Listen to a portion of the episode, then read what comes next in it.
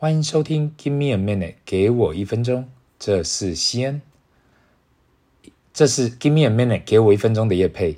如果你还没订阅本 Podcast，欢迎高抬贵手先订阅起来，顺便五星好评。给我一分钟的全体团队会非常感谢你的慷慨。最近几个礼拜都有听众陆续私讯给我，提到这个 Podcast，不管是对他们有帮助也好，或是也帮他们增加知识也好，一切都很感谢愿意听我在那里每个礼拜五四三的人。如我从第一集开始说的，这个 Podcast 单纯只是想要分享过去二十年来我在这个社会走跳所碰到的、看到的跟面对的问题。很多人到了我这年纪，多多少少都会有一点后悔说，早知道我就该这样做。或是年轻的时候不懂事，走了很多弯路，现在就懂了。人生不就是这这样吗？没有人是一路顺遂的，人生就是有高有低。到了我这个年纪，了解到高点的时候不用洋洋得意，低点的时候不要伤心、失去信心，保持自己的信念，不用羡慕他人，因为每个人的赛道跟故事都不同。好好的把握自己的人生，把自己的故事写好。上礼拜加密货币有大新闻，今天来谈谈加密货币。有在注意加密货币的人应该会发现，自上个礼拜开始，每个币的价格又跳水一次。如果对加密货币不清楚的人，可以回去去去听第七集，这样至少有个概念，可以了解一下到底加密货币是什么，为什么那么夯。我今天会来讨论加密货币这件事，因为上礼拜加密货币呃出事了，应该要稍微讨论一下。另外也给大家。一点不一样的看法，这样不管你是否有投资加密货币，你都可以了解一下过去几年很多加密货币的小朋友到底在想什么。如同我过去有提到，我没有推荐任何人去投资加密货币，或是去买哪个币。坦白说，呃，要要用把呃要把上礼拜所发生的事在短短几分钟解释清楚，也不是那么简单。但是我来今天来尝试看看，呃。加密货币有所谓的稳定币，这种稳定币的概念就是跟美金汇率一比一的币，所以很多时候有些稳定币呃会叫做 UST、USDT、BUSD，反正名字里面会有跟美金有挂钩的。然后你入境到交易所也是把美金换成这些稳定币后，才能购买你所想想要的加密货币，美金或是美元。后面的靠山是美国联邦银行，也是美国政府里面的一环。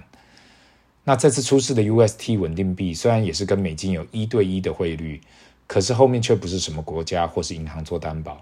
UST 这个项目的创办者刀矿想用运算法演算，运用演算法来发行两个货币，一个叫 UST，另外一个叫 Luna。Luna 算是 UST 后台来维护 UST 的汇率，所以汇率一开始也是一比一。原来原理这个的原理就在 UST 超出美金汇率后。中间商可以去买 Luna 转换成 UST，然后用高于一美金的价格卖出。相反的也会出现，这样靠着交易所跟中间商把 UST 跟美金汇率保持在一比一的状况下，长期来讲，这样就会有某些问题。如果大家都知道 UST 对美金这汇率维持在一比一，但是 Luna 的价格是浮动的。当 UST 需求增大，大家都会觉得会有套现的空间，因此出现了很多很可怕的产品，连我自己都以为看错。在这次 UST 大爆炸前，就有很多人联络我有关换成 UST 随便去存都有二十 percent 的年报酬率项目，问我这种无套无风险的套利，比你那么辛苦在那里做事业或是投资爽多了。可能我是大叔吧，或是已经看太多了。加密货币者最喜欢跟我讲的，你过时了，你太保守了。